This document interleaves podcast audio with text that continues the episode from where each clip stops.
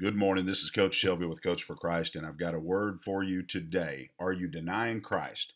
In the book of John, chapter 18, we see the account of where Jesus had spoken to Peter after he acknowledged by the power of the Spirit of God that Jesus was the Christ, the Son of the living God. This was revealed to him by the Father in heaven to Peter that who Jesus was, the Son of the living God, and upon this rock, being Jesus Christ, the rock of our salvation, that he would build his church and that the gates of hell would not prevail. And even the name Peter, which was given by Jesus to him, Simon Bar Jonah, a piece of the rock, he would become a piece of the rock, a part of Jesus Christ. But still, in his own humanity, Jesus told him that Peter would deny him three times before the rooster crew. Now, this was the, the arrest of Jesus Christ, you know, leading to the crucifixion. I won't take the time to reteach the things, uh, the elementary principles of what the children of God should already know.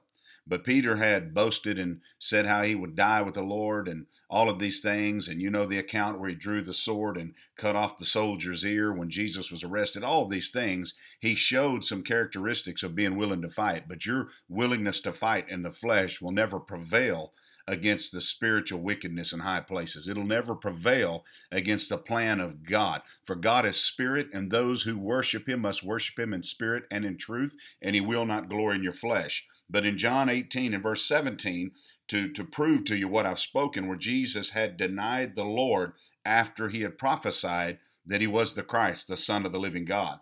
Then says the young girl, the young woman that kept the door to Peter, Are not you also one of the man's disciples? And he says, I am not. There's the first denial. Now, again, Jesus was arrested and he was taken in, and uh, Peter had followed along, and he was at the door. And the young woman asked him if he was one of Jesus's disciples. And of course, you just heard Peter said, I'm not. And in verse 25, Simon Peter stood and warmed himself. They were standing by a fire, apparently just uh, in the same vicinity. And it says, They said therefore to, to him, Are not you also one of his disciples? And he denied it and said, I am not. There's number two. Now, in verse 26, one of the servants of the high priest, being his kinsman, whose ear Peter cut off, says, Did not I see you in the garden with him?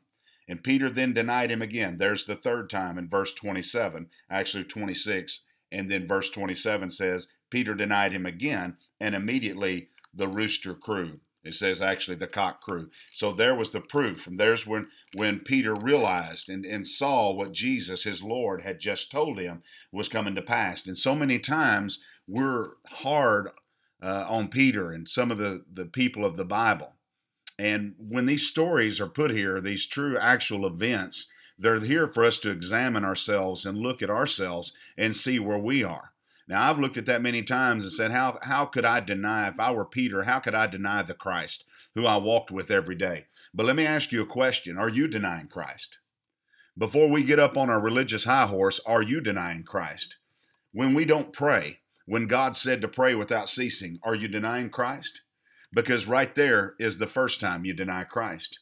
This is the best part and the first part of our day. Whoever drove their vehicle to another city without any gas, I said, God is not gas. He's not just a power source. He is the person of God. He is uh, the one who wants a relationship with you, to walk with you. He is a counselor and a teacher, and He comes in the form of the Holy Spirit, not another spirit. There are other spirits all about us, but He is the Holy Spirit. He is the just Spirit. He is the Spirit of Christ Himself who comes to teach, counsel, and lead you. And when you don't pray, when you don't fellowship and spend time with Him, you have just denied Christ. And this right here, sadly to say, this is a majority of what we call in America the Americanized church, which may not be God's church. This is what we call being a Christian. When we don't study, and let me give you another word for study. When we don't meditate, the Bible says, study to show yourself approved. The Bible says in Joshua, meditate this book of the law continually. Let it not depart from you. Keep this word of God in your thinking processes at all time. And I know there's people out there that say, well, I just don't have time. My job requires this or my job requires that. But I'm here to tell you that, that you have as much time in the day as I have or anyone else. And you have a choice to make. When you get up and you pray and you get in the Word of God, take a Word of God with you. I don't care if you got to write it on your arm or put it on a notepad or on a piece of paper and stick it in your pocket and pull it out several times a day to refresh your mind, to keep your thoughts on things above and not things beneath. And when you do this, this is called being a good steward of the Word of God, setting your affections on things above. And I'm telling you, it's just like a farmer sowing a seed, it will bring forth a harvest, some 30, some 60, some 100 fold.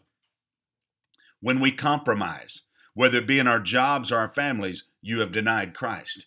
We never compromise the truth. There are those out there who are who are led by the spirit of Satan that will use the word of God to pervert and tell you that you must obey the governing authorities over you, Romans 13. But this passage in the Bible was intended for godly government to keep evil at bay, to keep evil away from God's people. But another thing I will tell you that the apostles not continue to preach the gospel even when they were beaten, imprisoned, and eventually beheaded or crucified or burned alive and lost their lives. They continued to preach Jesus Christ because the governing authority over them was Jesus Christ. Jesus said in Mark 16 15, before any rules and regulations that you know today, brother and sister, he said, Go into all the world and preach the gospel to every creature. He who believes and is baptized shall be saved. He who believes not shall be damned. And the very first sign of the believers, they shall cast out demons. So when you're being told at your job you can't preach the gospel, when you're being told at your job that you can't have a Bible on your desk, when you have told yourself don't go there, don't bother with it, when you have shown a secret faith, you've shown who's in the governing authority over your life, my God, that's worthy of pausing and thinking on. That's a scary thought that I just gave you.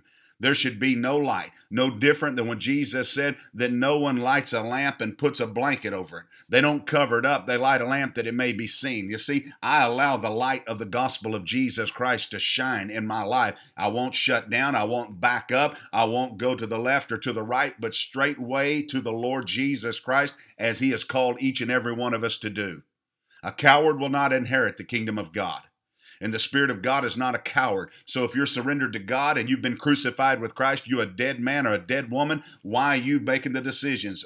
Follow Jesus. Jesus always led straight into the war. He always led straight to where the demoniacs were. He always went to where somebody needed healing or demon cast out. He didn't shy away from it or take another route. He went through and they were all healed and set free. Lord God that called on the name of the Lord. It happened and it's still happening today. And yet we have the Americanized theology of Christianity, which is not God's word at all, that says that we're supposed to keep things in their proper place. No, the proper place is to step the light into the darkness and let all of it be exposed. And if you lose your job, praise God, God's got a better job. And if he don't have another job, then the ravens will come bring you something to eat. He'll take care of his own. He promised that a labor's worthy of his wages.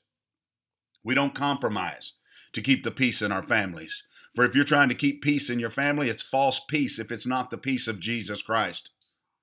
We are peacemakers, which means sometimes there must be declared a war in your house against the things that God hates. For a house divided will not stand, the Bible says.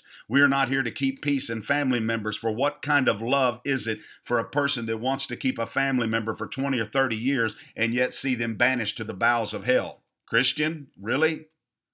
The family of God are those who cried out to Jesus Christ. This is the eternal inheritance of God. These are my brothers and sisters, the ones that love Jesus. And if I've got someone in this flesh that I call family, that I say that I love, and I am not going to be adamant and stand on the Word of God and let the light shine in my home and in front of my family, then I can't really say that I love them. That's a lie. That's deception. That's a perverse type of love that you speak of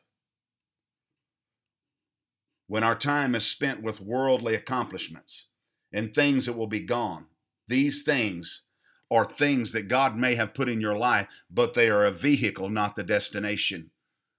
But when we use these things to be the destination of our life, that's where we put our heart. When these things happen, then you've identified exactly where you're at and where your walk is, and you have once again denied Christ.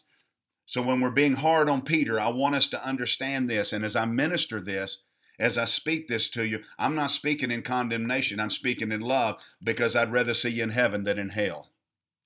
You understand what I'm saying? We have all denied Christ daily.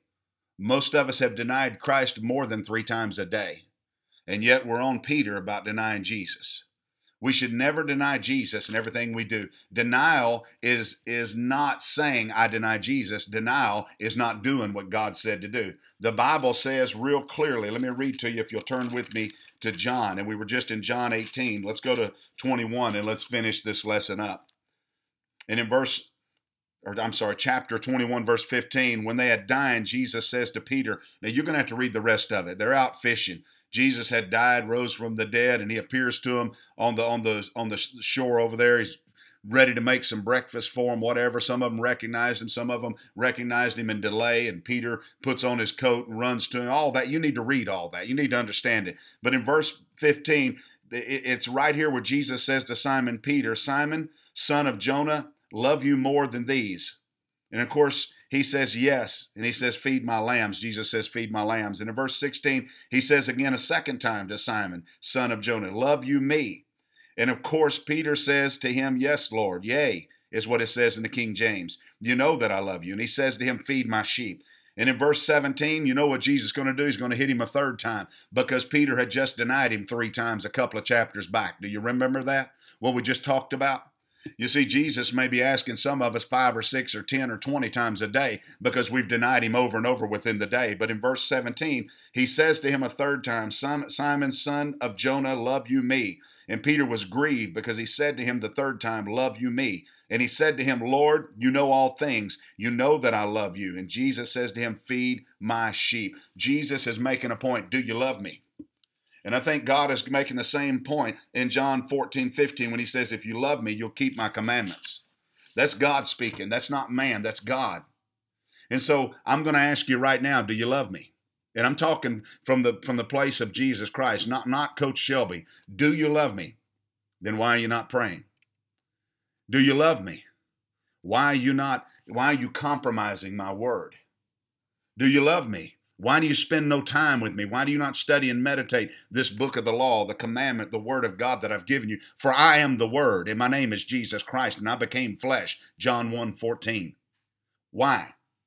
Why do you compromise? Why do you place a 60,000, 70,000, 50,000, 80,000, 100,000, no matter what it is, it could be a million. Why do you place a value on your obedience to me? Because you won't talk about Jesus at work. You won't take your Bible to work. You spend your lunchtime doing mindless things instead of meditating, feeding on the manna from heaven.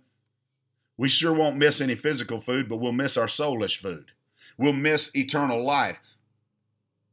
Why do you place a value on your soul? How much would it cost? Is it 60,000 a year? I know people who've given up their soul for their jobs and they think they're being obedient to God by keeping God out of their job because their job rejects Christ and they say, "Well, brother, I got to make a living. God calls me to take care of my family." No, God calls you to be one with his son, Jesus Christ. He calls you to reflect the glory of God. He calls you to go into all the world. He calls you to follow him. Deny yourself. Deny yourself, Luke 9:23 pick up your cross and follow him. That means do what he says, obey his word by the power of the Holy Spirit, because you within your humanity will fail. But walk in the Spirit, and you shall not fulfill the lust of the flesh. Do you love Jesus? Do you really love him? Then it's about time we get in the Word of God and start obeying him. And we're going to need the help of the Holy Spirit because within our own humanity, as I said, you cannot. But a dead man doesn't make decisions a dead man yield himself to another, even to Jesus Christ, that God will take you whithersoever he wants you to go. My brother and sister, do not deny Christ today. Take him with you everywhere you go in obedience to his commandment by the power of the Holy Spirit. This is Coach Shelby with Coach for Christ. Have a blessed day in Jesus' glorious, mighty, mighty name.